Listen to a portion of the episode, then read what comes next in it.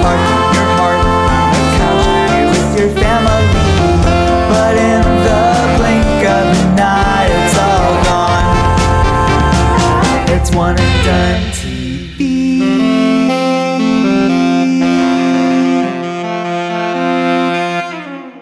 Hello and welcome to One and Done TV. I am one of your co-hosts, Ian Hamilton, And I am his get down brother, John Poelking.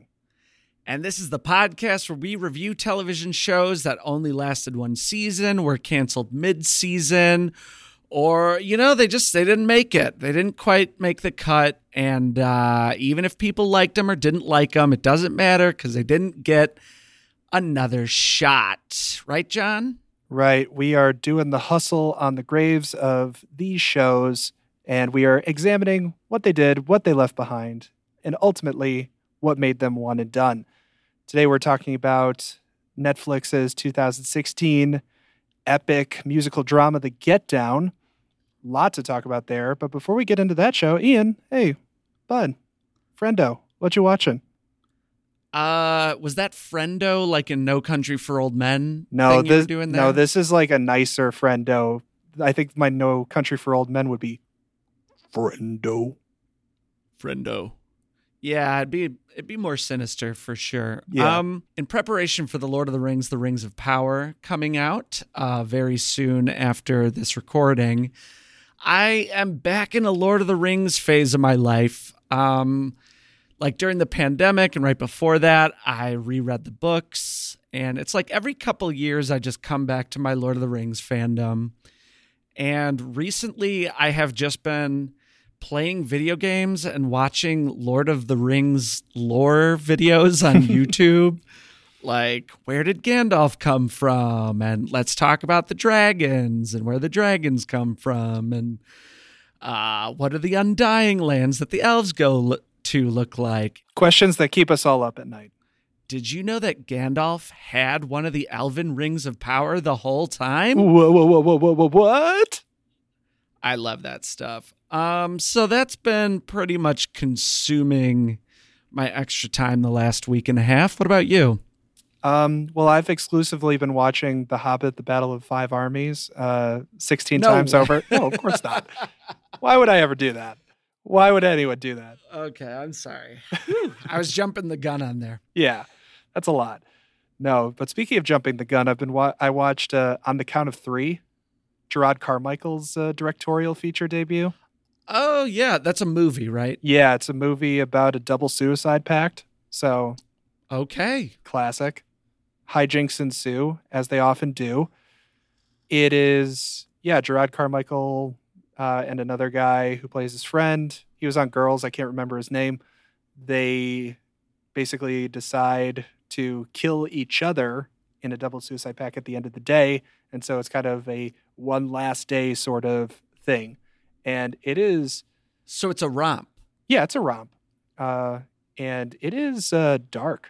In, in case uh, that wasn't clear from my description of the general log line, it uh, it wasn't the best thing. It was ambitious in terms of its tone. I don't think it landed everything that it wanted to, and I thought the ending in particular was a little. There was some stuff left to be resolved that I Mhm. wish would have been a little bit more tightly resolved. But Jerrod Carmichael, I mean, we've talked about him on the show as particularly I the worked his stand-up special eight. yeah, we talked about it on the Zach Stone is going to be famous episode, and I I admire the absolute heck out of him and everything he does. And he actually turns out a he's always been a great stand up, cool voice. He turned out a great performance in this movie, too. You know what else was ambitious? Was there was a Lord of the Rings lore video where this guy Hmm. tried to map out what would happen if Gandalf took the Ring of Power.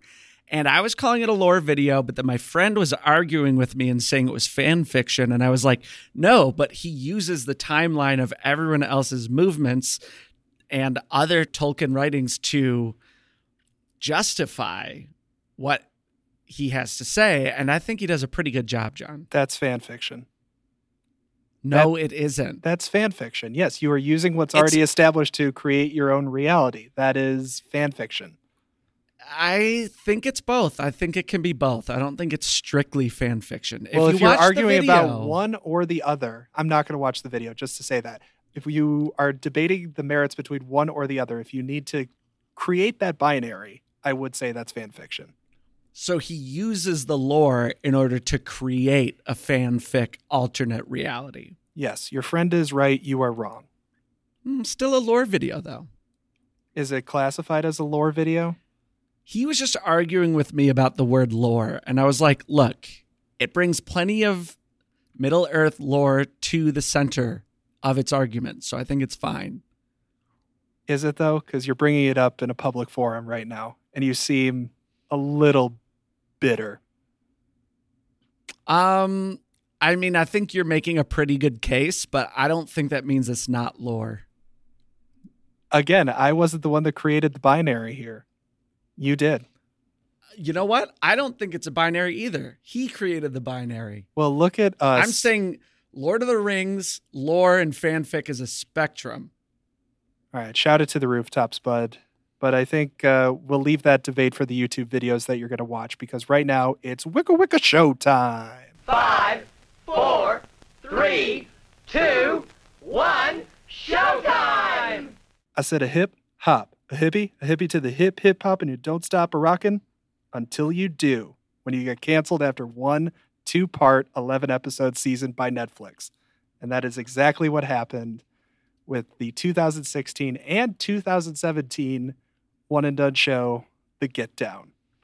I can't wait to hear you justify the fact that we're watching a show with a part one and a part two as a one and done show, John. This is a to hear this one argument. Season show. There is a lot, a lot of time and resources and story and characters and actors and creatives that went into this thing to make this one season of television that did debut in two parts. There's been two part seasons before this, there's been two part seasons after this.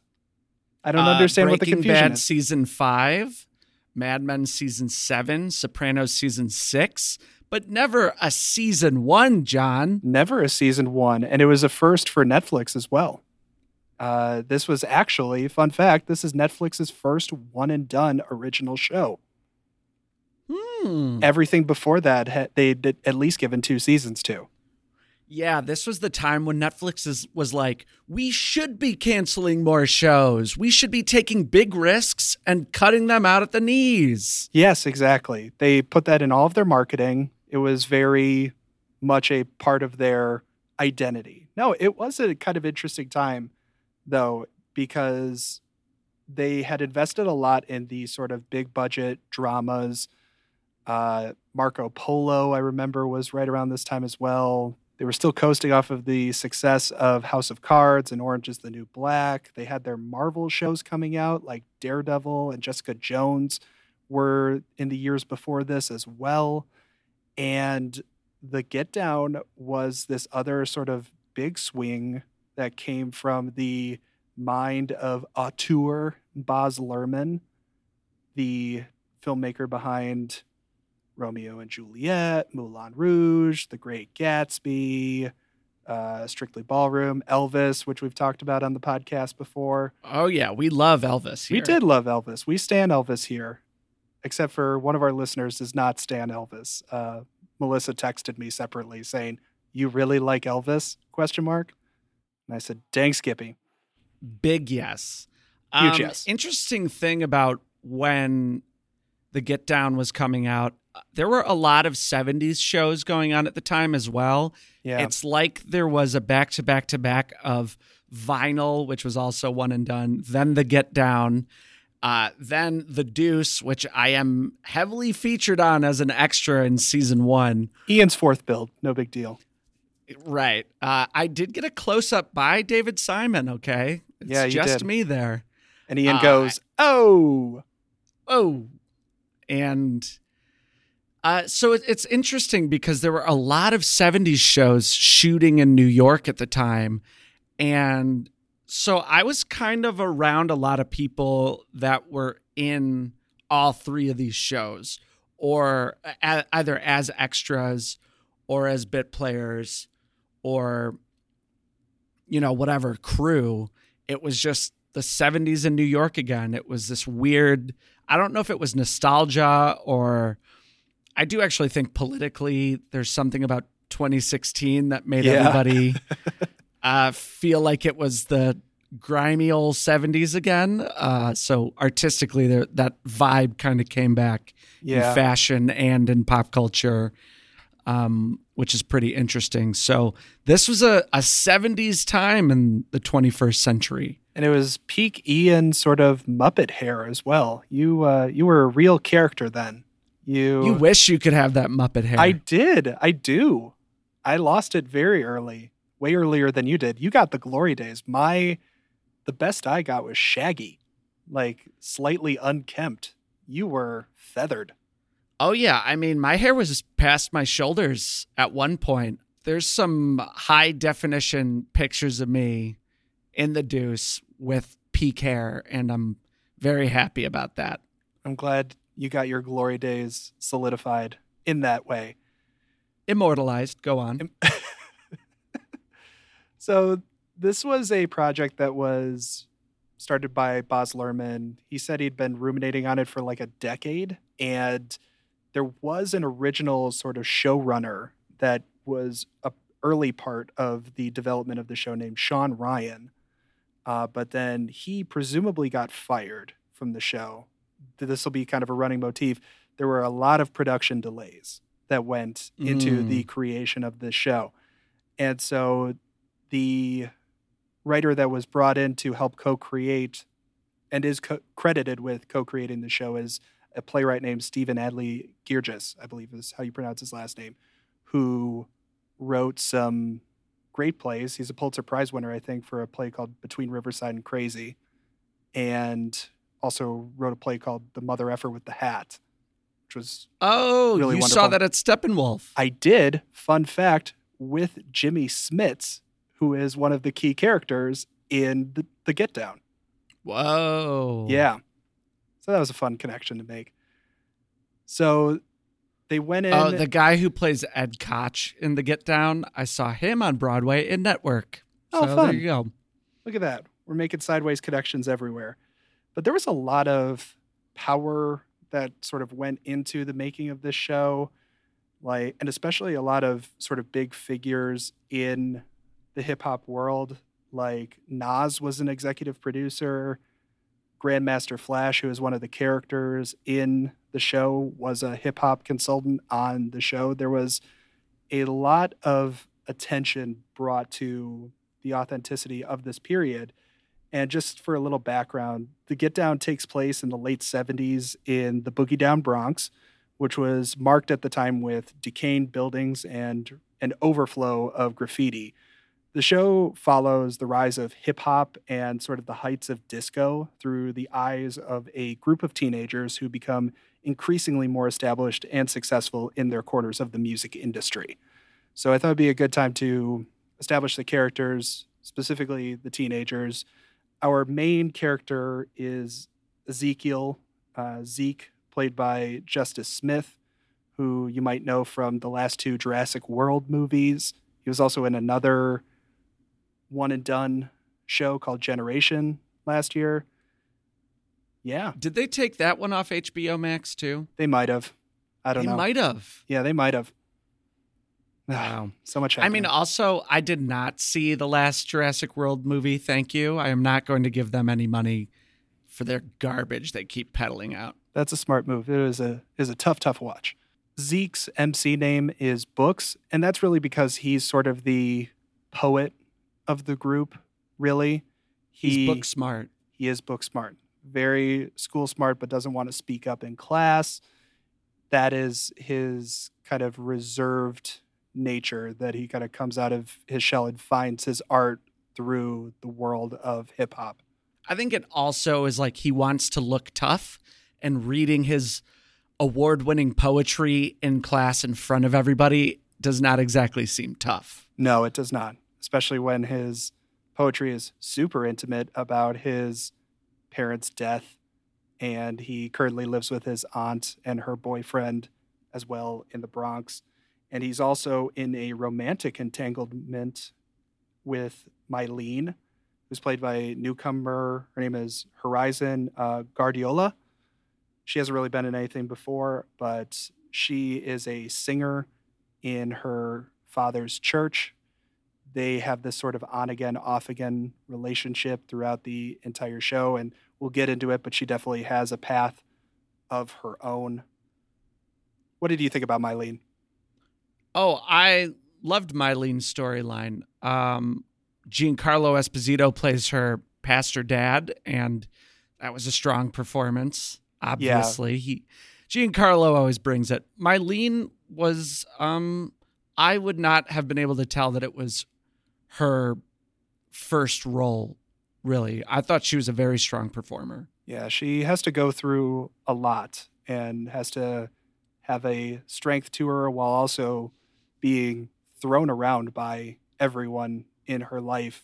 Her her dad, this uh, very righteous pastor. Uh, her mom is very supportive of her, but she also is kind of under the thumb of her uncle, whose name is Francisco Cruz. He's played by Jimmy Smits, who is sort of this community leader of the South Bronx and has a lot of ties politically. And he has these big, sort of grand ambitions to build up housing, particularly in the Bronx.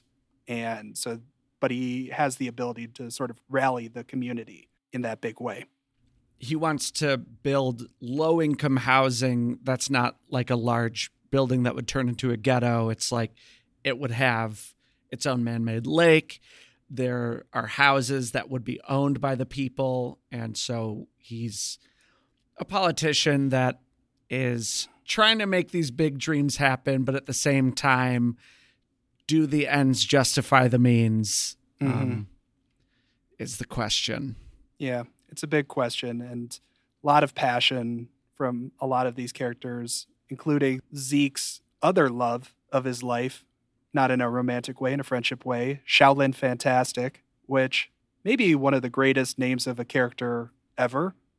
Oh yeah, I I love that. And his shoes, obviously. Great shoes. Great, great shoes. He's played by Shameik Moore, who most people would recognize as the voice of Miles Morales in the Spider Verse movies. I still haven't seen it. What? Yeah. I know I'm a monster. You haven't seen Into the Spider Verse? No. Oh my God. Everyone tells me it's amazing. I, yeah. still haven't. And they're right. And I want to see it. It's just one of those movie oversights. I still haven't seen it. I Hmm, I will. Boo. Boo. Everyone boo Ian at the same time. Boo. Boo. I hope you hear it. I hope you hear it one day. I hope you hear somebody booing on the street and they've got headphones in. And then they look into your apartment and they go, Ugh. That would be quite the coincidence. That would be fun. But Shaolin is a graffiti artist to start off with, a drug dealer primarily, uh, but he is also at his heart a DJ and he wants to spin records. But he is also entangled in the sort of drug trade of the South Bronx, which here is fictionalized by uh, this character, Fat Annie, played by Lillias White, and her son, Cadillac, played with a plum by Yahya Abdul Mateen II from Watchmen. And Candyman. yeah, I love Yahya Abdul Mateen, man. Oh, he's incredible in everything. I mean, first of all, his dancing in this show is incredible. so good. So is uh, so is Shaolin. So is Shameik Moore's. He's got a pretty distinct face to me, and yet with the beard as Cadillac, it took me a minute to recognize I had him. the exact same thing. I'm such a huge fan of him, and I was just like, "Is that Yahya Abdul Mateen?" And it was. Yeah, even though he's distinct, he did a good job of disappearing into the character a bit. It was cool. Mm-hmm. And Fat Annie is, yeah, this sort of sits on the couch, lets everyone else do her bidding, sort of big drug kingpin. Cadillac is the I'm going to shoot you for fun, sort of scary kind of gangster. And so Shao is sort of using them to get the money to help fuel his music career, but also is definitely hardened by his life and his incorporation with that family. Yeah, I mean, he's basically Annie's personal prostitute Oh yeah. and he doesn't have a family and he doesn't really know what love is because she has I mean, Annie's basically groomed him. Oh yeah.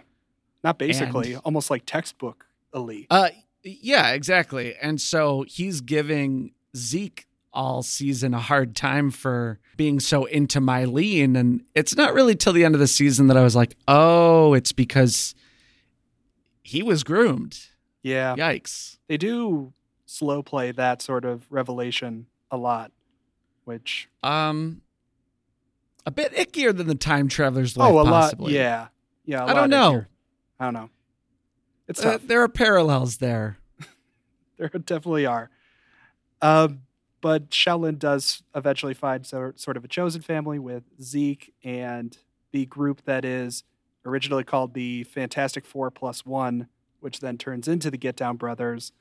And the other brothers are played by, bro- not like the actors are brothers, but the other three characters are brothers. We've got Dizzy, uh, played by Jaden Smith, of fame as Jaden Smith. he is the graffiti artist of the group and really just the artist kind of weirdo alien sort of i don't belong on this planet kind of guy Mhm. Well, his his graffiti character is an alien in a top hat. yeah somebody at one point calls him mork in an afro which i thought was very Right. apt. Yeah. And then we've got ra ra played by an actor Skylan Brooks who went on to have a pretty prominent role in empire. And to me he sort of embodies that sex obsessed best friend trope that we've talked a lot about on the show at times. He and his little brother boo boo a little bit. They're very girl crazy. I didn't get that as much. I thought Rara was a bit more sensitive though, because he is. Yeah that's for sure like I don't think he's sex obsessed. I think that he is just good at keeping Zeke grounded to the more child uh, to keeping Zeke grounded to what he wanted as a kid, which is to be with Mylene. Mhm. you know, when they're going back and forth and Zeke is willing to give up on things, Ra Ra is there to be like, no, like, remember, you're a nice person. You know, this will work out. Uh, be be more sensitive. you're I right th- I, think he was sensitive. I don't know. I don't. for sure I I, get that trope. I guess I just wrote that. I wrote that note early on, and so he. You're right, though. He does sort of evolve beyond that, and is sort of the the glue that holds the group together. And then there's uh, Boo Boo, who is played by another newcomer, Tremaine Brown Jr. He's this sort of overzealous, you know, I'll fight you, you know, say that to my face kind of little kid, and everyone's like, ah, shut up, you, you tiny little weirdo. And yeah, or they're or he's like really loud and they're like, "Shut up! You're gonna get us in like major, not trouble. What's worse than trouble? death, like You're gonna You're get, gonna us get some some major death. Death here. it's true. He he, like he at one point just like really wants to impress a girl. He's like, you know what I'm gonna do for money? Deal angel dust. And you're like, kid, You're like, you are He- the youngest one. you shouldn't be doing that. Please don't. But Ra Ra, Boo Boo, Diz, Zeke, and then Shaolin all make up this group that drives the bulk of the narrative. really quick, I about Ra Ra and Boo Boo. I'm like, I'm trying to find it my notes, but I can't find it anywhere. There was at one point where Zeke is kind of rapping about the group, and he's like, "Oh, Ra Ra's the this and that person, and Boo Boo's the this and that person." And this is maybe episode three, and I I swear I wrote this down somewhere. It was like, are they? Because Yeah. up until episode four or five, I didn't feel like they really had many distinguishing features from everyone else. Neither does Diz, except for his own sort of graffiti work, but that's outside of the group itself. Those three sort of blend into the background. There was one point where I wrote, like, what is the point of these other three characters? And they do get fleshed out a little bit more as the show goes on, for sure. Oh, but definitely. But their roles in the group itself are quite minimal. Oh yeah, in part one of season one, they uh, really don't come into their own until the end. They were just like felt like oh standard friend dialogue, whatever. Neither one indistinguishable from the other until they finally had time to flesh out those characters. For sure. All right, now that we know the characters, we can talk about the plot right after this commercial break. And now a word from our sponsors. Hi, this is Ian, and I'm trying to do this commercial as quickly as possible. Please review and rate us on Apple Podcast and Spotify. Follow us on Twitter, Instagram, and Hive Social at One and Done TV. Email us oneanddonepod at gmail.com with any suggestions or thoughts. If you haven't hit the skip forward 15 seconds button yet, I will be amazed. Okay, enjoy the show.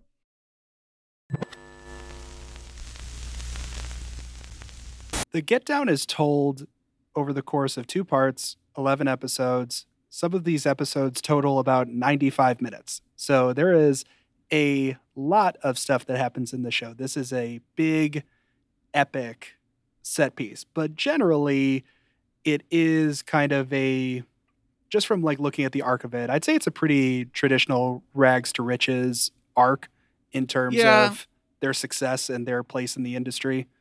There's even a little bit of Romeo and Juliet West Side Story in there. hmm So I thought it'd be good as we break down the plot to kind of break it into two parts that constantly overlap. So there's really the story of the birth of hip hop in the Bronx, and then there is the place of disco in pop culture. And so the hip hop part follows the boys, the the Get Down brothers, as they turn into.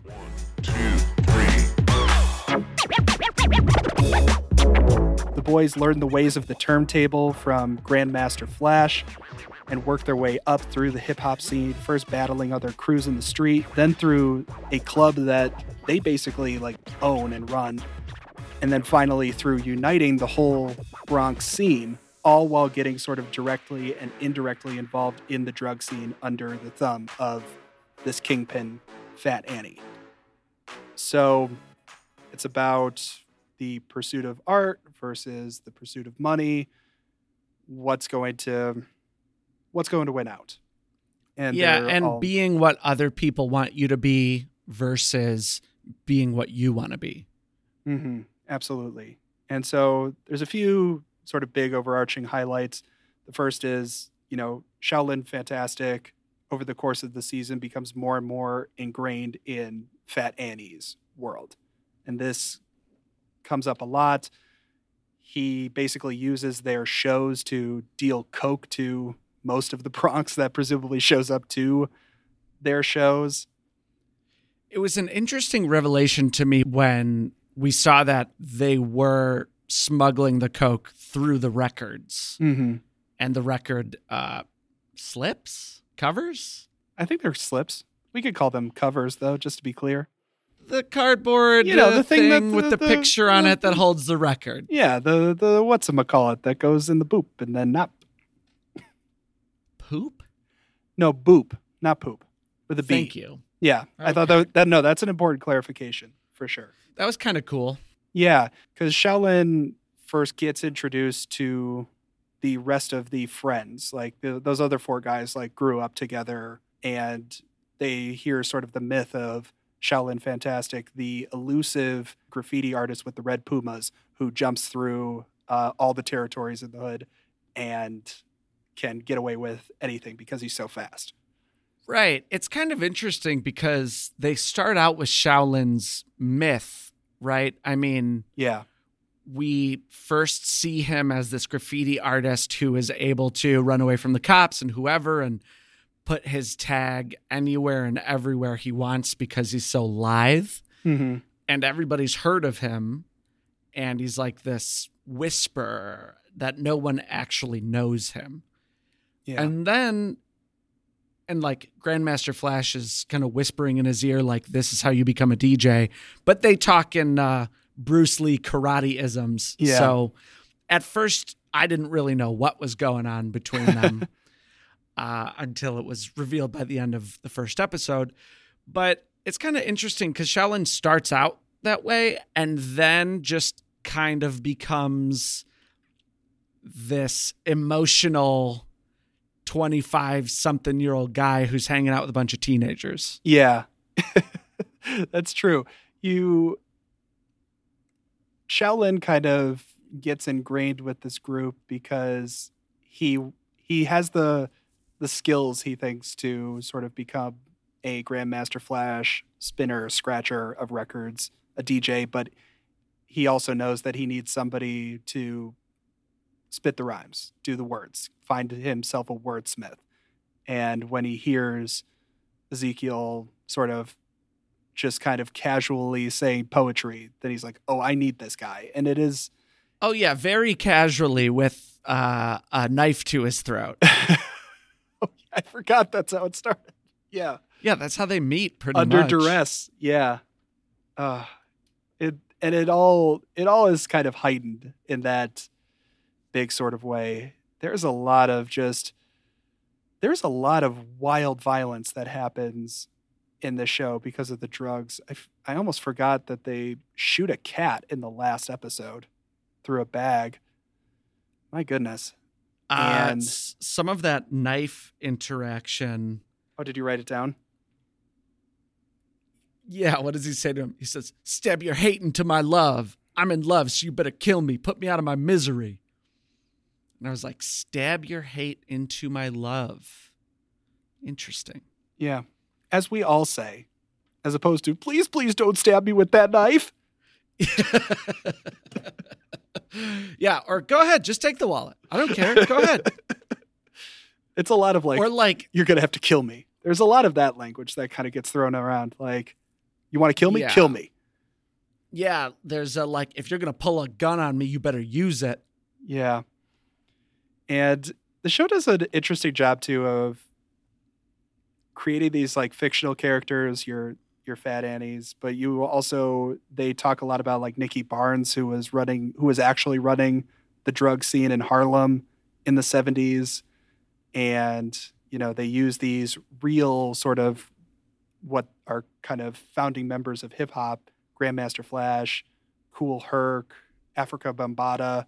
These are all guys that were actually around during the the sort of emergence of the scene there.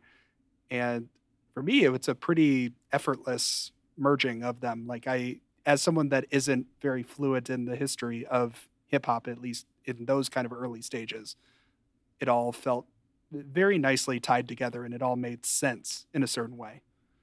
John, where your knowledge of 90s sitcoms drop off, do you pick up with 90s hip hop? Of course, yeah, it is a it's a seamless transition. So Will Smith being the bridge to both worlds? And Jaden Smith being the bridge in this show. Yeah. nice. I thought it would be a good time to just talk about some of the highlights. Highlight. Highlight.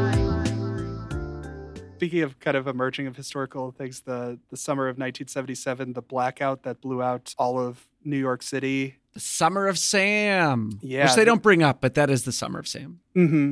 And there's all this looting that happens in the Bronx, and this emergence of all these different crews that pop up around these hip hop crews that pop up around the Bronx because so many people were like stealing turntables and mixers and stuff. I thought that was fascinating.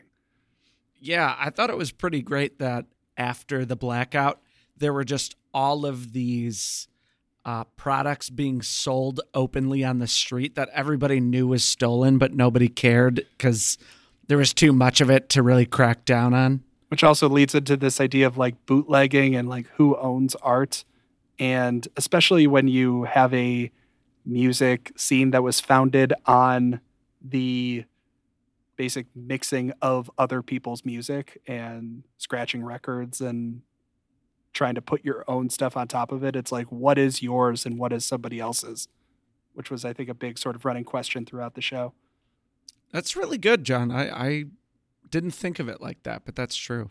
There's a lot of a lot of stuff happening in this show, including while they're balancing all this other stuff too, we've got Ezekiel, who is the book smart one, trying to get into college and his pursuits of going to Yale, which is a big sort of driver for him. He sees himself as this, and he talks about it in this college essay that we hear from him. He, he sees himself as sort of his own duality. Like he can go into Manhattan. He literally works in the World Trade Center and has an internship and works for a person who works for the mayor, Ed Koch, and basically is this sort of ghetto poster child for the mayoral campaign, right? Like that's how they sort of tout him. That's how he says it. And Yeah, then they're like, no, no, it. no, it's not like that at all. And then it totally is that way. And uh, first of all, that guy that plays the rich guy that's trying to get him into Yale. He's got a great character name. name. His his character name is Guns, which I love. wow. I love that And then name. what's the actor's name? I can't remember, but I he's one of those like every guys. Yeah. He's the president in House of Cards. He is Oh my god. in the first two seasons of Mr. Robot, Hmm. and he plays uh, Elizabeth Smart's dad in The Dropout. right. There's something about that actor that I absolutely love. He's Elizabeth so, Holmes's dad, Yes, thank you. Yeah. What did I say? Elizabeth Smart. I, I can't even remember who that is. Um, oh, that's an actress. Yeah, I think so. Yeah, isn't that isn't she in um, Road Trip? That's. Amy Smart. hmm. Let's get back to Well, this actor you love. Yeah. Anyway, I don't know because he is like, oh, look at me. I'm the rich guy. I'm the guy in power and everything he plays. But he also has a kind of softness to him that makes you think maybe he's a nice guy. And I think he does well in these characters because he's not so over the top, like, look at me. I'm the bad guy here. I'm the person with authority that you shouldn't like. It's like, uh, everything you know about me means you shouldn't like me. But look at me. I'm just this nice guy with Yeah. integrity. He's a very disarming sort of person, but when you hear some of the things he says in the positions that he has, he's like, "Oh, my mentor is Robert Moses, who is the sort of architect of what some people call like the revitalization of New York, but also he's the guy that basically wanted to build a bridge that went over Manhattan to go over like all the, you know, sort of un, quote unquote undesirable neighborhoods and stuff. So yeah, he- he's the one that made the parkways to the bridges over the parkways too short so that city buses couldn't get out to the beaches. Exactly. So he is this sort of ends the ends justify the means sort of architect of and this idea of power. And so he doesn't overtly say it, but you you can see why people would get comfortable with this guns guy as a character. And and Zeke does. And Zeke does. He's a powerful force in Zeke's life because he's like, how much do you want it? How bad do you want your dream? Which is also going on in Mylene's life. Mm-hmm. that through line. He also tells him, he's like, you're going to have to make a decision when people you love or whatever are going to be against something you want. And you're going to have to basically be vicious to get what you want. They were talking about a brand of pianos. And he goes, I have four pianos. Do you know how I got those? And he goes, uh, by being really wealthy and buying them. He's like, no, it's because today I got up and I closed down one of the hospitals in your district. I blocked the teachers union from getting a raise, and that was before noon. That's how I bought those pianos. He's like, "Look, I have the keys to everything you want, but if you want to get what you want, you have to be the person you don't want to be." that's the position that Guns puts Zeke in. At least that's how Zeke sort of eventually kind of sees himself. He's like, do do I want to be a black man in a white man's world, or do I want to form my own kingdom? And that's where he sees the potential for partnering with Shaolin, and that's how it all kind of comes to a head too. That that moment of choosing comes in about as dramatic of a fashion as possible when Zeke is at a Yale mixer beating alumni. Shao comes in to take Zeke away to a gig and they're fighting in the bathroom and they're wrestling and they knock over these rich boys coke and the rich boys in their perfect sort of rich boy accent hey you don't know who my dad is we settle things internally and then shaolin pulls a gun on these guys and they basically piss themselves and they are able to run away and this guy guns is like you're going to give me the name of your friend and then everything will be gravy. And zeke is like no absolutely not. And so it's a big big turning point for ezekiel. Right. Those two uh, rich boys also happen to have uh, in their 10 pieces of dialogue, uh, two of those lines are perfect information that we need for another storyline separately going on oh yeah uh, from the situation, which I thought was a little shoehorned in there, but that's okay. gotta drive the narrative somehow and yeah, someone's got to do it. before we move on to the next storyline, the other half of the season, I do want to talk about Dizzy and his sort of relationship to graffiti and this other artist, Thor, which I thought was this cool sort of way to get into gets into sort of the ballroom scene, the drag scene a little bit. There's even a line where it's like, "What's that person doing over there?" and they're like, "That's voguing." It also opens up this artistic style in the second part of the season where Dizzy kind of makes these comics for this guy Thor who's been jailed because he did graffiti. It's a weird sort of sideways way into this other big thing that's happening in New York at the time. And that is in parallel with narratively, it keeps coming up that like all the main disco DJs are gay.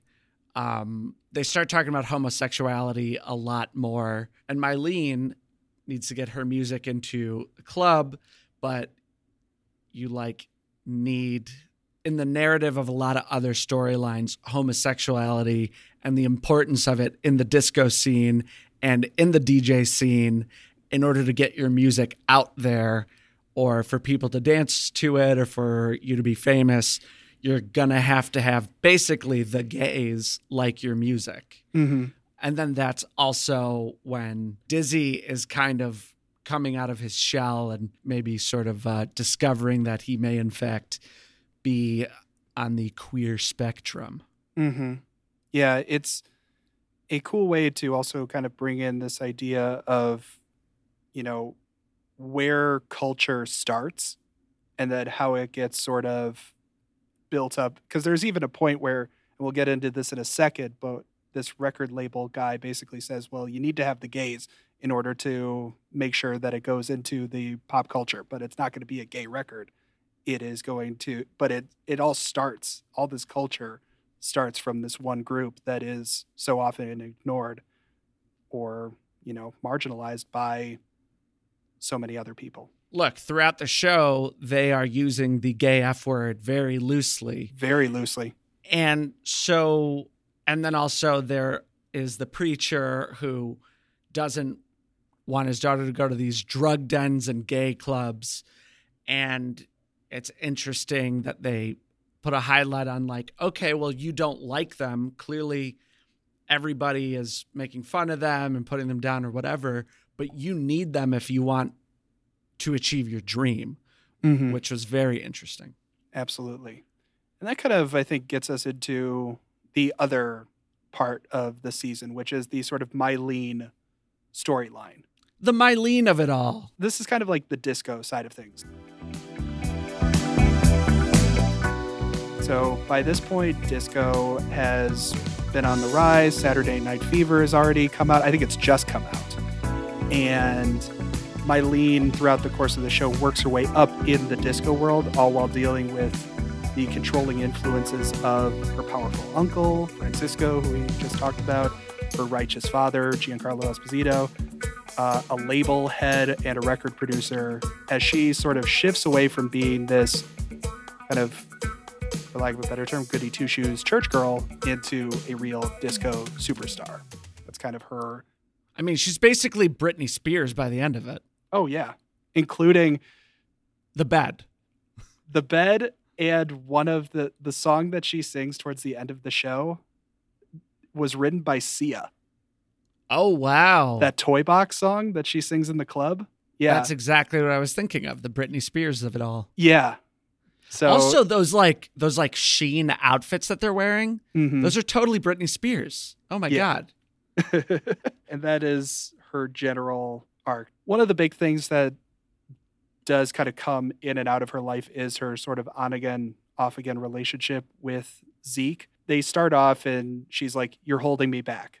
And then he starts to get his own dreams. And she's like, Well, now you inspire me. And they have this sort of mutually been not mutually beneficial. They they just feed off of each other's energy a lot throughout the course of the show. When they're down, they're down. When they're up, they're up. And sometimes they ignore each other. Sometimes they forget about each other. Sometimes they uh, kiss Julia Garner as well in a weird sort of mini cameo, like Zeke does. But they always kind of find their way back to each other throughout the run of these episodes. Uh, yeah, I mean, they had a bit of a Romeo and Juliet thing going on. Not that they were, it wasn't a rich, poor, like, it's not like their families were feuding.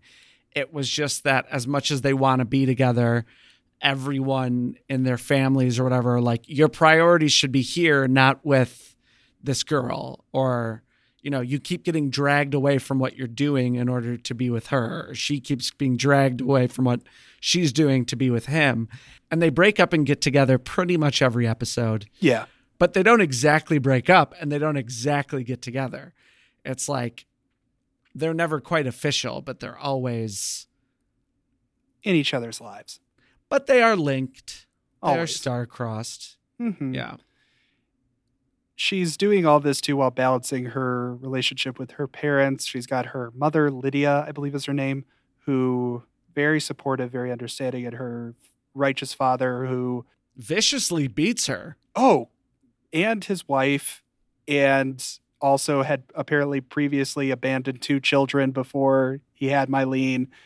And that was quite a reveal. It was. He is a about as stereotypical of a hypocrite as you will ever see. He Yeah, and like the whole righteous Christianity of it all. He comes at it with both cylinders. Mhm. He runs this mega church and he basically exploits Mylene's fantastic singing talents. She really does have a amazing voice Mm-hmm. and exploits her talent and her success in order to grow the scope of his church. And he's like, We're doing this to get followers and bring people over to Jehovah. But he only does it because she increasingly gets more and more success. Right, but it's all for him. He justifies everything by saying it's for God or Jesus, but really he's being completely selfish and uh, and a monster. You know.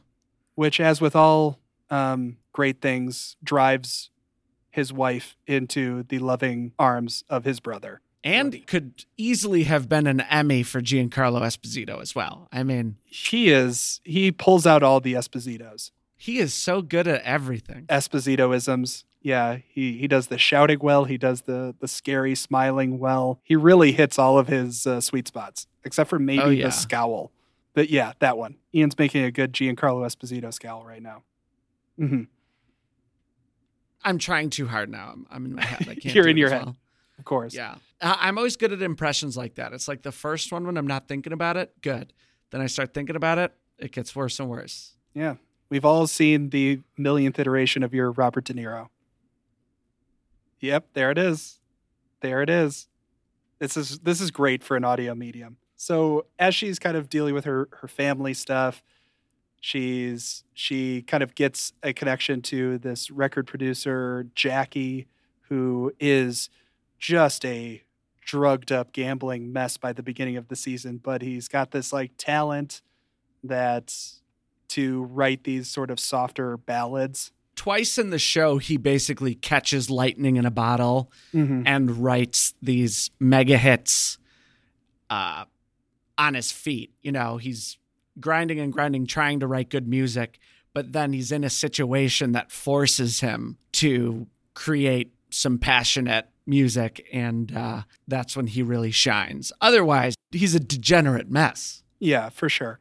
What did you think of her original songs? Like the Set Me Free is the one big one. Oh that is yeah. sort of her hit. And then there's the one that kind of ends the show, which is I think it's called See You on the Other Side. I mean, since we're like 50 minutes into this, I'm okay with saying I thought I much preferred the disco side of things to the hip hop side of things. Okay. Um, I thought that the Mylene storyline and the music was very strong. And the disco sequence in the first episode was incredible. Oh my gosh. Yeah. So they're at this club that's owned by Fat Annie and Cadillac. It's called Les Inferno, which apparently is based on a real life club called Disco Fever. Or Oh, at least that's, sure. Yeah. And yeah, it's this beautiful sort of scene where Cadillac is trying to show his sort of disco prowess as Zeke has tried to win over Mylene with this record that he, well, he tried to buy, but was still actually stolen. That is her favorite record. And yeah, that no, it's it. There are some really mesmerizing musical I- sequences in the show. I wrote down in my notes, I was like, oh, DJ Malibu, best character. And then I was like, oh, wow, it's Billy Porter. No wonder I love it so much. And then I was like, oh, wait, he's dead. It's a lot. Well, there It's goes a- my favorite part of the show so far. it's a big impression early on. oh, And- yeah. But it's this really cool kind of evolution too that Mylene takes from being a sort of exclusively gospel singer, which she does feel comfortable with, but does still love disco. And then it sort of becomes gospel disco, and then it becomes disco gospel, and then it just becomes full disco. And then she meets this basically, she signs on to this record label, Marrakesh Records, with this sort of very stereotypical Eric Bogosian type uh, Roy, who's played by Eric Bogosian. he is an Eric Bogosian type, isn't he? yeah. And You might know him from Succession or uh, what's the Adam Sandler movie? Diamonds. Uncut Gems. Thank you. And he really, he literally says, like, she needs to get sexed up. You're like, yeesh. Yikes. Yeah. And that's pretty much his character.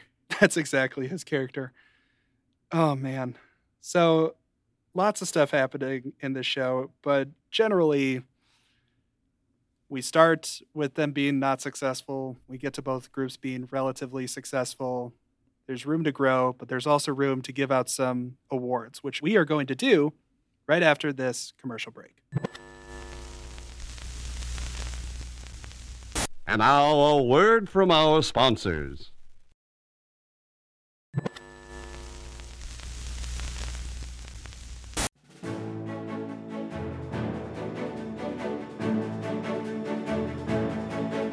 It's time for the Dunzo Awards. These are the superlatives that we give out to every show we watch. It could be the best, it could be the worst, it could be the most, it could be the weirdest, whatever it may be. We have decided to give elements of the Get Down or the entire show of the Get Down some recognition. Uh, each of us gets two Dunzo Awards to give out to this show. Ian, what is your first Dunzo Award? My first Dunzo Award is the Stella Award, which of course is named after my one of my all-time favorite comedies, Stella, starring Michael Ian Black, David Wain, and Michael Showalter. I give the Stella Award out to the last episode because the show ends very much like how every episode of Stella ends, where everyone sings, learns a lesson, tells off the authorities, gets everything they want, then cheers. Yay! That is true. that is how the season ended. It was, with like every storyline too. Then there's a little bit left afterwards. I mean, I wrote down for the finale. I was like, when is this going to end? It was like the end of Lord of the Rings to bring it back. It was like, oh, blackout, it's over. Oh, here comes another scene. Blackout. Okay, that's it. Oh, wow. Okay, one more scene. Blackout. Okay, two more scenes? but there is some dark stuff that happens after like the bigger sort of celebratory stuff like so the finale ends with um the boys are kind of on the run from cadillac and fat annie after shaolin beats the crud out of Fat Annie uh, because she won't let him go. They signed them into a contract that they didn't want to use because the purity of their music was at stake, John. Of course. Okay. And if they made a record with a band instead of a DJ, then the purity of everybody's music was at stake. Everyone in the whole borough. So they banded together. And they put together this huge concert and they scared off Cadillac. Cadillac said, I'm leaving Fat Annie and I'm going to make my own record label work, which I believe it's called Super High Voltage Records, which is another great name. And so they're happy. But then we got Boo Boo getting arrested for PCP. Mm-hmm. Diz might be going to jail for graffiti because he's being chased off by the cops at the end there. Right. And for a second, I was like, are they going to kill Dizzy with a subway train? I really, yeah, Right they the don't, end? they don't say that either. no, but it really seemed like they were about to. Yeah. But Zeke does get accepted to Yale. Mylene is recording her big record. But then they kind of throw this like little shade at the very in the like final tag of the episode because this whole thing is about the purity of their music is they can't use a band. Fat Annie wants to bring in a band so they can record this hip hop record. They're not going to do it. And then they say like 9 months later Rapper's Delight came out and it used a band. And then that's the end of the series. Right. Uh little strange. And then Mylene goes off to California to film the movie, and her and Zeke have to be Right. like, We'll still be together, even though I'm going to Yale and you're going to California, right? And they're like, Yeah, right. And everyone watching is like, We're gonna have at least two seasons of you two not being together. yeah. The movie that she is filming too is called Gone with the Solar Wind, which is a space age disco opera. Which, right. Probably a Xanadu type. oh, yeah. Have you ever seen Xanadu? No, no, I haven't. I haven't, and I wouldn't suggest it, but our friend Robbie that we talk about, they play it on their TV at their house sometimes, and there is a very wild roller disco scene at the end that's like 20 minutes long. Um, I think I do want to watch it with the sound off at some point I think that's because it's pretty crazy. Um, I would say that that bad stuff, though, at the end, it's more like it's setting up for season two, Yeah. setting up the problems of season two, rather than the yay, everything's great sequence was more like the end of all the problems of season one, if that makes sense. hmm Yeah, the bad stuff was the epilogue. Totally get that. John, what's your first Dunzo? I'm going to do something radical here. I'm going to give a tie. And the tie is for goes to the runner. Oh, sorry. the tie is for the greatest one scene character. And the first one goes, of course, to DJ Malibu, who we Oh, were just talking about. Billy Porter just crushes this scene. He talks with his teeth first and is just this coked out mess who speaks in just like rhymes and riddles. Like he, at one point he says, "They call me the best. I pass every test. I done ripped off the S off Superman's chest." And he says every line like that, and then he says some lines that I definitely can't say on mic, and then just he's just shouting and screaming and snorting lines, and then he just gets blown away by some guns, and it is a beautiful explosion. It is. I was just like, "Bravo, Billy! Bravo!" the way he falls over the turntable with his mouth agape, eyes wide, and his gigantic afro. You know, it was just so. It was over the top, but because it's Billy Porter, it plays organically. It was high school theater that would win a Tony. Dude, I'm glad you said he talks with his teeth too, because I noticed that like there's this thing he could do with his mouth that I was like so jealous of, where it's like he can make a square with his lip. He's the predator of people. Yeah. And I was just like, wow, that is so impressive to me. I wish I could do that. Oh, God. What's the other one? that is tied with a character who I believe is credited as Lucian. And he is basically the MC from Cabaret, but he sings at this club in the second part of the season called the Ruby Con. So they keep he has a musical number. He is in sort of all white pasty makeup, very much like if you've ever seen Cabaret, just like the MC. And he's strutting up and down this runway, and he is it's supposed to be this like Studio 54 type club, except wilder. And he sings this song where he's just touting around and he goes, If you ever really want to get it on, you're going to have to cross your Rubicon. And then he has everybody sing with him, and then he goes, Sing, my babies. And then he said, Come to daddy. It's it's and all got stuff. the whole crowd to be like, "Cross your Rubicon," Yeah. or something like that. exactly. And then he's got lines like this in the song, which I had to write down. Will you take off your clothes and have a little toot? Will you writhe on the floor and lick her boot? Just like, what is happening? But I was so entertained. Bless Lucian. Uh, Bless did you. you look up what uh, Rubicon meant? Because I No. had to look up a Rubicon. I know it's another one and done show we have to do, and I've actually used it. There was a sketch that we used to do uh, back when I used to do sketch comedy a lot. That we'd always have the company named Rubicon because it just sounded like a the name of a company. Yeah. Uh, I guess it is a threshold that you cross. That's what a Rubicon is. Um, Mhm. but I thought that song was so bad. Oh my god, I hated that song. I was like, yeah, you're going to get everybody jazzed up about the word Rubicon and you're going to use it so cleverly. Okay. Which is the name of the club, too. I just Right. had to I mean- reiterate that. I thought the performance was strong. I just uh that song had me rolling my eyes a lot. See, I was just like completely aghast. It was wonderful. Ian, what is your second Dunzo award? my second dunzo is the best not quite maniacal laugh. Which goes to kind of, which goes to um, Ed Koch and uh, the older, the business guy Guns Yeah. are telling the TO, the alderman, that they're like, oh, we'll give you the 10 million to build your thing if you back Ed Koch for mayor. And they're like, here's the thing, you got to be anti graffiti though, because everyone loves when I'm anti graffiti. And he goes, I'll flog the graffiti artists in the public square if Koch asks. And then they all are just like,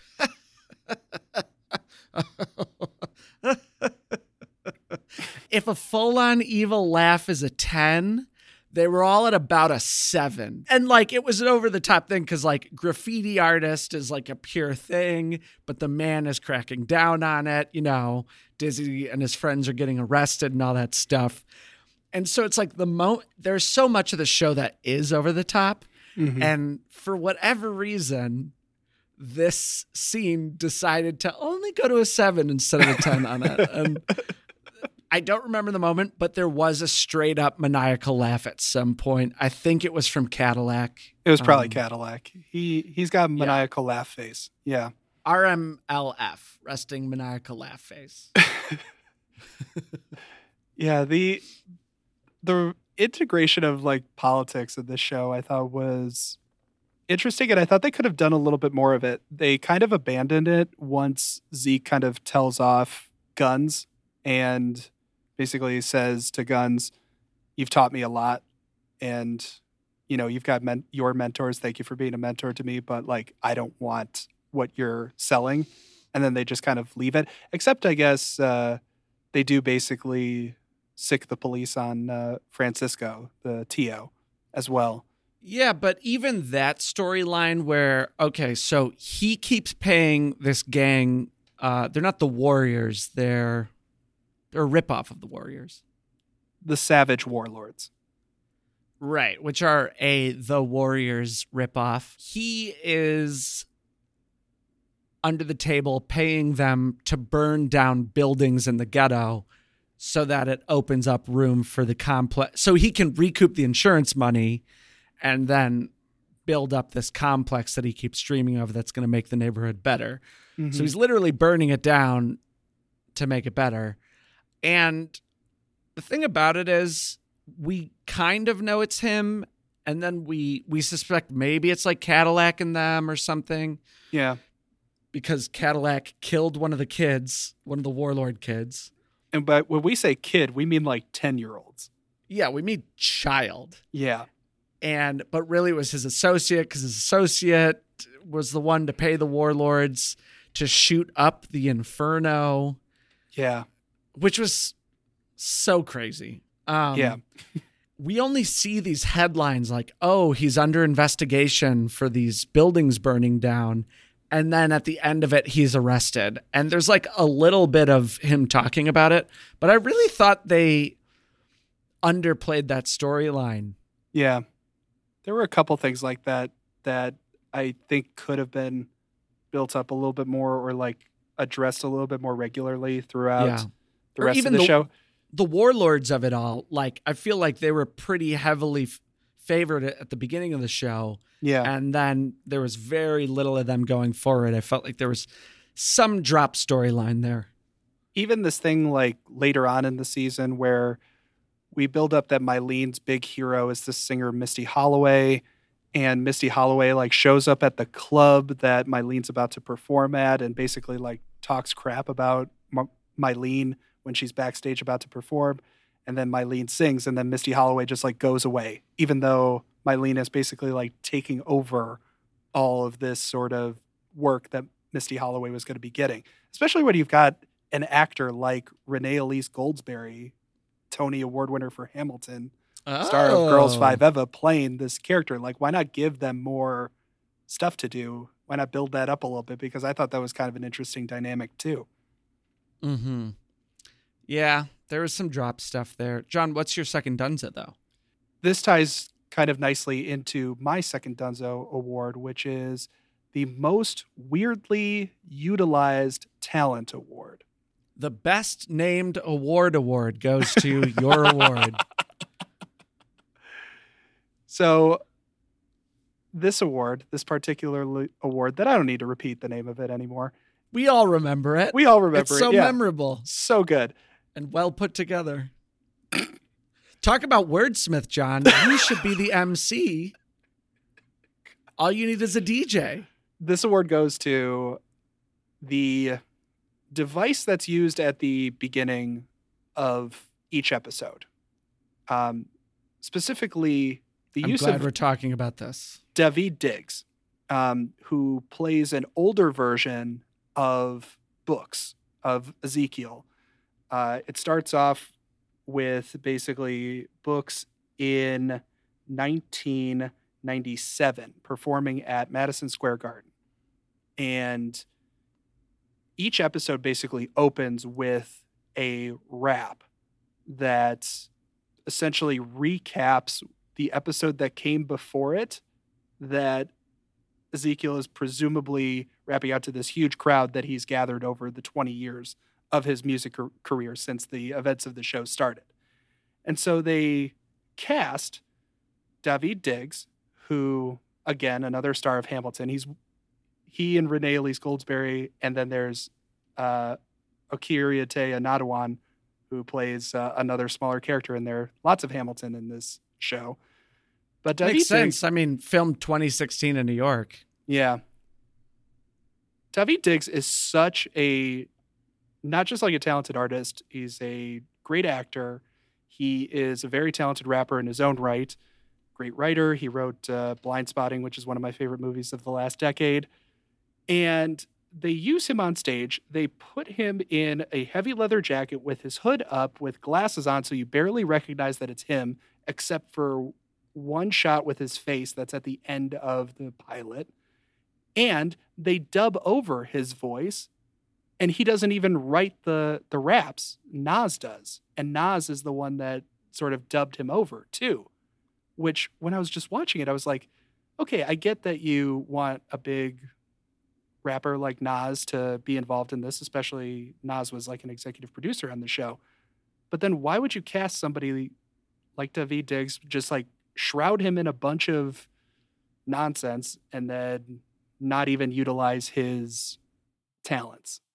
It was such a weird choice to I me. mean, John, if you're going to get nitpicky about overdubs, uh, we're not going to have. I mean, how much time do you have? Because regular dialogue was overdubbed. I mean, there was a lot of ADR that was really a natural, slapped on to fill some fill a hole somewhere. I mean, the and, and then not to mention, you know, that's pretty normal with any musical is to lip sync in studio and then dub the vocal track over it. But uh yeah, that's pretty strange. What did you think of this uh, sort of device, though, to the rap that was used at the beginning of every episode? This framing device thing. Oh, I thought it was complete garbage. It was um awful. Basically just rapped about what we were going to see. It was like coming up on this episode of the Get Down. I there was no purpose for it. Uh, I didn't think that the rap was very good. It was. I, I I'm going to say it overall in the show. I didn't think the rap was very good, and that is to say that for the most part, all of it was like this is what you're going to see. This is what you have seen. This is who I am and this is who my friends are. There's maybe there you know a little bit of like poetic stuff in there, some you know interesting things to say, but for the most part it was just expositional hip hop. And that was like offensive to me that they would make this entire show about hip hop and then basically be like, "Hey, remember the last 40 minutes you just saw, we're going to tell you about it again to a beat. It's a device that works a little bit better when you're releasing something week to week, I think. Because then it it's a more sort of clever utilization of the previously on montage that sometimes fills those.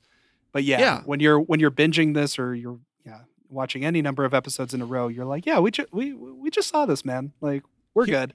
Here's the difference though, John. At the beginning of a normal thing that has a pre a previously on in a normal situation would be at the beginning of an episode and the next time on would be at the end of an episode. In this case, they have next time on at the beginning of the episode and previously on at the end of the episode.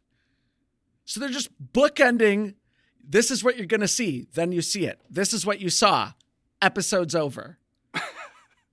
So infuriating to me. You're getting worked up, man. You should I- you should write you should write your feelings down. You should Over two and a half days, I watched 12 to 13 hours of the Get Down. And let me tell you, I felt trapped sometimes by this. I did. By sp- specifically the fact that this is a whole show about hip hop, and I didn't even like the hip hop. And I rarely bought them as a hip hop group. Oh, God, we're going to get into it. Well, before we get into that, I think we should talk a little bit about why the show was canceled because maybe some people had similar feelings to you. Maybe they didn't, but we'll discover that right after this commercial break. And now a word from our sponsors.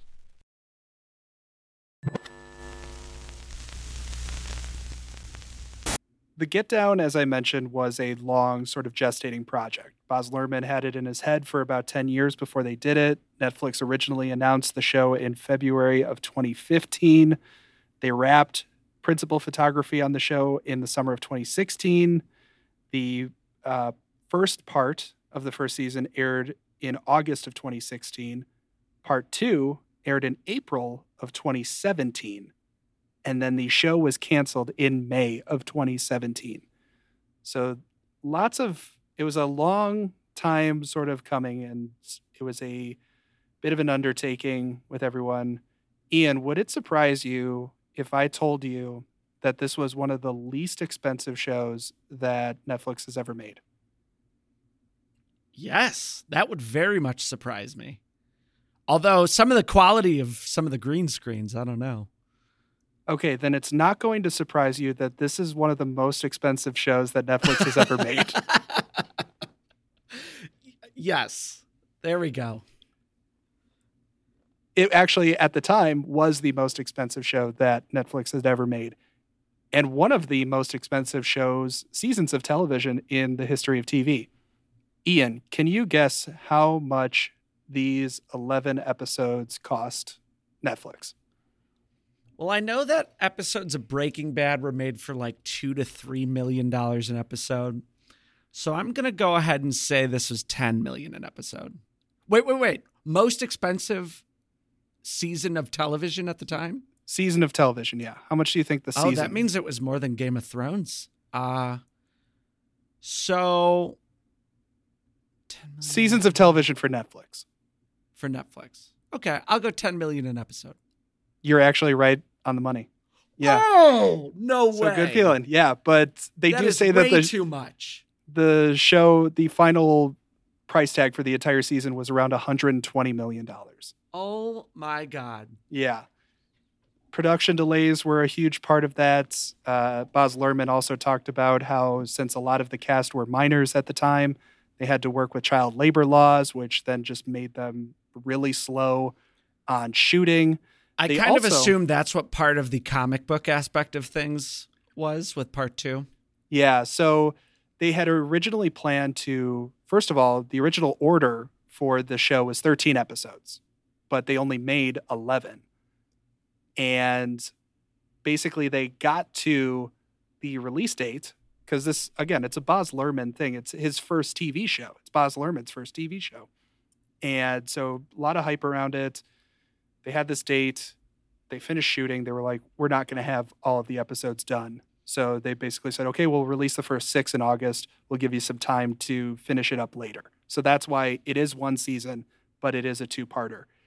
And Baz Luhrmann even said, too, he's glad that they did that because they had an idea of what the second half of the season would be, but they took the time to listen to what the audience was responding to. And then they played up those parts of it a little bit more in the second part of the show. So, for example, they tried to make the Mylene and Ezekiel love story a little bit more central to the story, I guess, in, in part two. At least that's what Baz Luhrmann was saying.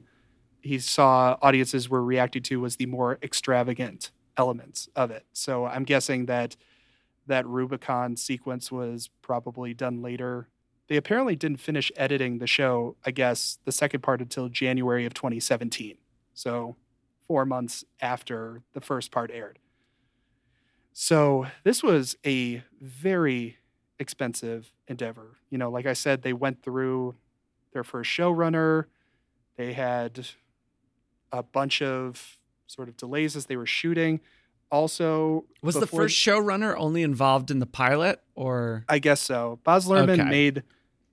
He also sort of said that he had to take a more central role in the actual writing and development and shooting of the show than he initially wanted to. He here's a quote from Baz Luhrmann from a article I was I read about when he was talking about the production delays. He said there was no precedent for how you make such a music driven show. I ultimately was asked to take the position of being responsible for everything. And yes, I am responsible for everything, including saying we have to stop and get it right. So that apparently happened a few times as well. He cited one specific scene, I guess. There's a scene in the second episode where Shaolin is learning from Grandmaster Flash basically how to scratch records and mix and isolate what is called the get down, which they explained in the show the get down is the part without the words in the song that people are going to dance to. So you want to play that on a continuous loop, and that's the get down. And as they were filming the scene, Grandmaster Flash, who was a creative consultant on the show, brought the entire cast into basically hip hop camp, taught them everything about rapping, mixing, you know, breakdancing, all that stuff. He they were filming the scene, and Grandmaster Flash apparently was like stopping production, being like, "That's wrong," like, and you are going to get destroyed online by the entire DJ community if you get this wrong. And so they had to keep stopping production for things like that that were apparently sort of hurting the authenticity of or the, the, cred? period or the cred of the show that they were developing. And that's what they kind of cited when they came to all these different stops, which then just made the budget ramp up all the more as it's as it sort of kept gestating before it was even released. I don't know. What do you think about all that? Sounds right. I mean, there were a lot of pieces to this show.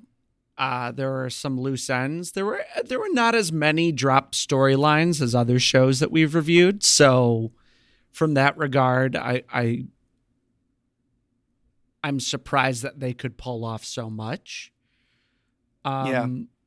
it But- seemed like right from like the get-go from like Mhm. the inception of the show they were thinking about it on as big of a scale as they possibly could in order to tell this story Yeah, and this show is it's disjointed. I mean, there's a couple tones going on. Sometimes they're kind of like a David Simon uh let's look at the social structure of this area type of drama.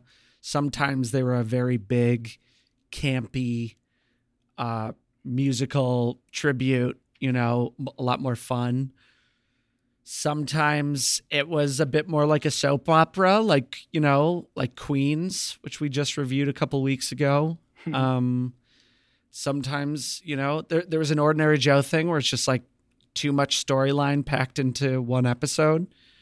Um, so it doesn't surprise me because, and frankly, there was a lot of really bad green screen in here that made me think they had to slap a lot of stuff together last minute. Yeah. And I'm sure too the music budget and the music that they wanted to incorporate in this show sort of rang up the overall budget too. You Like, know, and- I feel like I'm always talking about how expensive music budgets are on this show, and it's like I didn't want to bring it up, but of course It- it is. But it was interesting, at least again, I don't have the familiarity with the disco era in the 70s that I know a lot of other people do. But it did seem like there was a sort of drop off for me in terms of recognizable music as the show went along. And Baz Luhrmann, you know, loves to, if you look across his oeuvre, he loves to sort of blend genres and blend styles. And his editing is very much timed to musical cues. And he loves to sort of cross edit storylines as well. You know, basically having two scenes simul- happening simultaneously that he's cutting between in order Oh. that are tied together with music. In this show, there was a scene where everyone's getting offered power at the same time. Uh, Yeah. She was getting offered like the opportunity to be a bigger star as long as she sexes it up. At the same time that Books is getting the opportunity to Guns is giving him the opportunity to power. At the same time, Fat Annie is giving the opportunity to Shaolin to like basically the keys to her castle, Yeah. both sexually and economically. Mhm. Um, and they were cutting between scenes a lot, just like you were talking about. Yeah, and they're that's like that's a total like Baz Luhrmann move, and so that was another thing he was citing when it came to like the editing delays that were happening. Like we didn't have the shots in order to do the kinds of edits that he wanted to do. At least again, that's according to him. There were also issues too because of the length of time that the show took.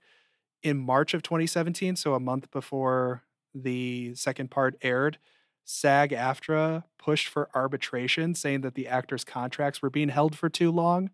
So they were like about to, so kind of similar to Why what we saw with Y the Last Man. Yeah, exactly. Too. So you had that kind of under the gun as well. There, there was so much. It seemed like going into this show, and Baz Luhrmann in an interview before the show was canceled said something to the effect of, "The Netflix people have told me that they don't want to put this much money into characters that they want to see like die. Like they." And this was back in 2017 he was very confident that they were going to do a season two. But here's the thing about season two Baz Luhrmann was barely going to be involved in season two. Why? He cited that he had put off a film commitment in order to do this show. And presumably, since it's the only thing he's done since the Get Down, that film commitment was Elvis. He never said that explicitly at the time. But He was like, he'd never done a show before. He never wanted to be in the position of showrunner. As he said, he wanted to be Uncle Baz, essentially, and look at edits and give feedback and be a producer, essentially, on the show. But he just needed to be more and more involved as the creative turnover was happening, as the delays were happening, as the editing was not matching with stuff. And so he basically said, I'm if there is a season two, I hope it happens, but I don't want to be like the guy for it. And he said at the time there was somebody that he was hoping to be the showrunner for season two. Again, this was before the show got canceled. But all he said was, We have somebody in mind. It's a very famous African American director that I think would do a great job. But if we don't get them, then I don't know what we would do, essentially. Then we would need to start over. And he said that the the 80s the 80s would have been a big part of a season 2 they would have jumped ahead that's another thing we didn't mention part 1 ends in the summer of 77 and then we flash forward a year in part 2 to the fall of 78 so there's a bunch of stuff that happens the show is not afraid to flash forward. And they would have done that again. I think they would have probably dove a little bit more into like the punk scene too because that was one of the log lines for the show actually when the it was sort of being announced like this is an exploration of hip hop disco and punk in the 70s and 80s in New York City. Wow. and there was barely any punk in this now show. but like you said, they kind of switched gears for part two based on what audiences uh, liked about the show. So they were dipping their toes into punk with Yeah. Guns' daughter hanging out with Zeke. played but- by Emmy winner Julia Garner from Ozark which was a weird like quasi cameo to see I've actually uh, only seen the pilot of Ozark. Didn't like it. I saw the first season I need to give it a another try. I think, but felt like they were trying too hard to be Giancarlo Esposito. Actually, uh, in Breaking Bad. Anyway, uh, I know a lot of people like Ozark. I'll give it a chance at some point. Oh yeah, so she was really into punk. You could see that they were going to go in that direction, and that Mhm. they abandoned it. That makes sense. So yeah, there were a lot of things that went into the cancellation of the show. I'm sure it would have been a very expensive undertaking for Netflix, and it's interesting to kind of see where Netflix kind of went after that, especially for it being the first one and done show that Netflix. It weirdly, I think, set a precedent for Netflix that they can not spend money on this stuff, and it's something that has really a mantle that I think the company as growth has started to slow in the past couple quarters, really, that they've been like, yeah, we're not going to do the big expensive, we're not going to do the Irishman anymore. We're not going to do the huge epics that are just sort of wish fulfillment for these directors that are doing big kooky projects. Everyone's learning that they can just be Discovery Plus, and people will stream hours and hours of their content. Bring me some Bling Empire. Let's go. John, this all leads me to a big question for you. And that is Would you renew? Let the record spin, baby, because I want more. I would have watched it. Wow. when I pulled the show back up to watch it for the for this show, my Netflix account reminded me that I had watched the first 20 minutes of the pilot way back when, like when it first aired. And I really think that the one hour and 35 minute pilot that this show starts with is such a freaking deterrent to Mm. get any sort of major investment from a user's perspective.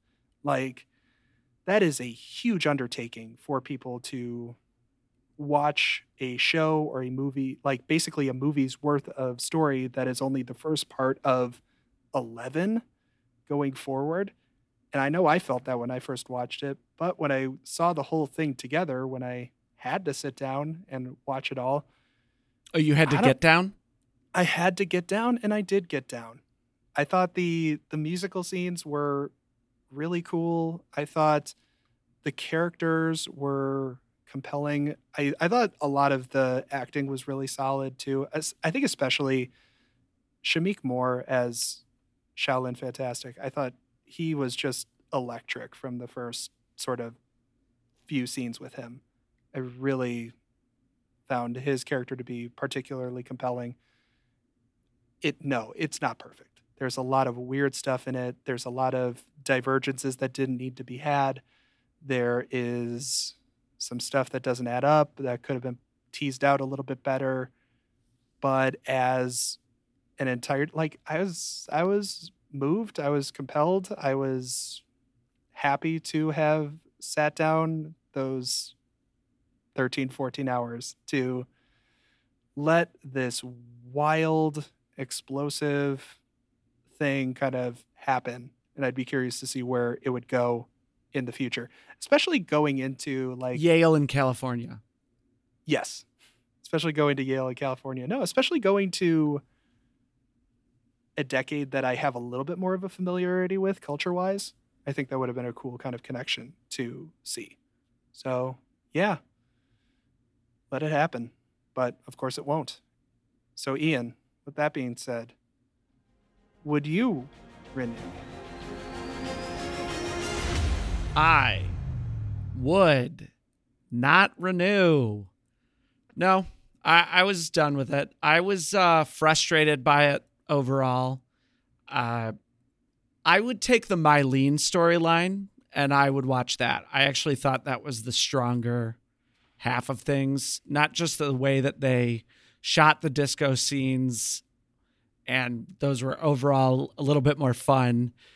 Um, but that music industry part of it was I don't know. I thought it was done actually pretty well. I didn't think they dropped too much of it. I really thought that the get down aspect of everything was was more um, disorganized. Uh, if they just did Mylene storyline and the politics, I think I would have been happy. Um, yeah, just let David Simon do the Bronx in the 70s uh, during disco instead of doing the deuce. I think that's really interesting because I would have flipped it personally. I would have rather had the the get down story than the Mylene story. I think it's because I have kind of seen the Mylene story before. You know, you've seen the Sure. ingenue who gets plucked into this industry that becomes overwhelming and she gets thrown in a bunch of different directions and hey she de- does coke and oh maybe she sees the aftermath of her dad committing suicide on the altar of his megachurch you know the general stuff but oh it's also not really her father because she's francisco's daughter biologically we also didn't touch on that part of things and yeah there was just no, I'm being I'm being a little sarcastic, but I do think that No, you're right on with that. I'm contradicting myself, really, because usually I say I would rather see something new than something good. And the get down aspect of things was absolutely original. They really did try something. Um, but I, I was I just never cared. I never ever cared about them or it or the band. Uh, I didn't care about their success. I thought Xiao Lin was like, uh, I did not like that character at all. He Oh, was like, hey, we're brothers. Oh, I'm going to throw a fit. Hey, we're brothers. Oh, I'm going to throw a fit. I get that the idea is he he doesn't have a family, so he's Mhm. not as good at, I don't know, being friends with somebody. But it felt like they fell into a very tired pattern for me. And then I was like, why is this 25 year old guy hanging out with these teenagers? Like, that part of it never really made sense to me. Uh, the fact that, like, he was even drinking with them on that rooftop in the first place felt kind of forced. Uh, the whole thing with they pushed the car into the water with the dead body of the kid, and that's what united them all. Um, I felt like they kind of dropped that aspect of the story, and so the one strong thing about it then like just didn't even come back. Um, yeah, but isn't that just you know kind of the nature of trauma too? It's like it happens, it binds you. You don't necessarily think about it all the time, but it still creates that bond that can't be broken by all the weird BS that happens when you're sort of throwing tantrums and not getting what you want, which is what happens on the surface too. I thought that that like kind of underscored a lot of the underlying motivations that sort of kept them tethered to each other. I gotta say, I actually felt like I had to figure that out for myself. I didn't feel like they were the ones telling me that. Um, But that was the thing I kind of liked about it, though. I, I but I think that's at least to me that was what I found interesting about the show was like I didn't think about that until I said it, but then it was there though. It just wasn't on the surface as much. But And even so- like they uh run into the brother of the kid that was killed and they're like going to beat him up, but he's so traumatized by his brother being killed that they don't beat him up. And then they use that part of the story in order to find out that someone in Cadillac's crew was turned on them, but they never go back to the warlords at all. It's like they don't it would have been stronger if they would have gone back to these people that used to terrorize them and then started raising them up too. But instead, they just they disappeared. And even though I'm someone who's here passionately talking about a TV show, and I could really talk about the merits of like writing and what makes something compelling and what doesn't, their enthusiasm for music never made me care about why they were doing the things that they did. Like, well, first of all, uh, Rara, Yeah. Rara and Boo Boo never seemed all that invested, other than the fact that they were just with the guys, so they might as well do it. Oh, and by the way, Boo Boo has this secret Michael Jackson talent that nobody knew about. Um, I thought it was cool when Rara could he couldn't do it at their beat, but then he could spit faster than them. I thought that was cool, and he he found himself in the art form there. But it was like the way that it was like gang warfare, but it was with music, and there were the different segments of hip hop that hated each other, but then they're all willing to come together to defend in a big show the purity of their art form, even though in every other episode, everyone just flies off the handle and beats each other up over nothing. and all of a sudden at the end, they're s- singing and dancing together and talking about peace and love and Zulu Nation and whatever.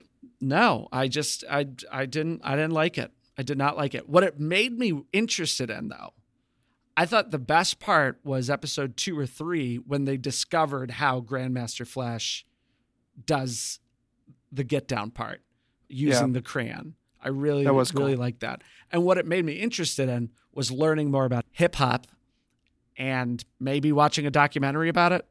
No, I didn't care about Zeke at all. All right.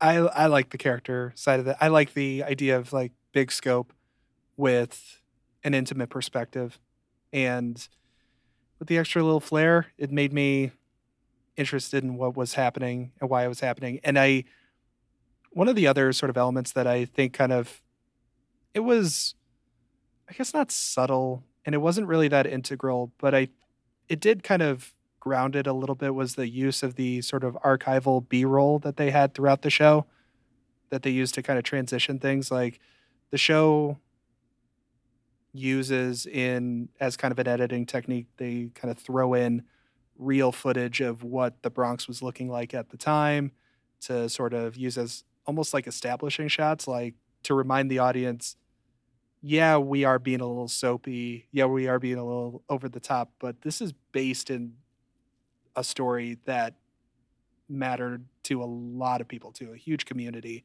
And it, it had a, a clear passion and reverence for it that I think kind of came through in the storytelling side of things. So I was invested. I think that's totally fair. I think the thing that frustrated me mostly and why I couldn't quite connect with it was it did feel like I was watching four different TV shows sometimes. Uh, sometimes it was really big, sometimes it was campy, sometimes it was bozzy, sometimes it was soapy, sometimes it felt like legitimate good drama to me. But Uh, I don't think it quite found its voice or its tone. And I did think that some of the storylines were on a rinse and repeat cycle, uh, and that the big emotional moments were not necessarily earned. So I pity you. Yeah, look at that. Pity. I watched 13 or 14 hours of this over the course of two and a half days. So uh, I tried to like it. I did. I do get like I guess I did have some breaks from it because I watched it over a little bit more of a spread out period of time. So maybe that does kind of I could see how you would be exhausted by it. Yeah, sure. but I also I binged Queens. Like I was literally thinking about it. I was like, I would rather watch Queens because at least Queens in Queens, like nothing has to make sense, really. you know, like they do a good job of letting you know off the bat that everything's gonna get really crazy really quick and they're gonna move on. you know, like I know what I'm getting myself into with Queens. With this, it was like, oh, this is good. Oh, I'm bored. Oh, okay, here we go. Cool dance scene. All right, I don't care about this. Like, I, I, f- I felt very much all over the place. Couldn't commit. All right. Any lingering thoughts before we wrap this up? Oh, yeah. Uh, Fat Annie had such a good quote. She was like, I'm going to shove this dog so far up your ass, you're going to be burping farts. Great. I don't even remember the context of this exactly, but oh, Mylene is given the how much do you want it speech from the producer, and she goes, I am the pudding, which was her, I am the danger. oh, God. Oh, Ooh, a good Giancarlo Esposito line. Your brother loves you very much, Ramon. Well, he should love me less and respect me more. I was like, whoa, Giancarlo. Nice. Ian, where can people find us? You can follow us on Twitter and Instagram at One and Done TV. You can email us, one and done pod at gmail.com. Uh, let us know your thoughts. Let us know if you have any shows that we should review. Um, you can Venmo me at Hamilchin at any time with any amount of money. Uh, someone did Venmo me 69 cents, which I really appreciated. Uh, so that's fine. Uh, if you want to keep that as an ongoing thing, I'll take that. Um, always go ahead and get yourself a Lodge pan scraper. They will change your life when you're doing the dishes. How to with John Wilson will change your life more. Uh, I'm almost done with season two, by the way. Good. Good, good, good. All right. Then I guess that'll do it. Time to cancel this episode. Record scratch.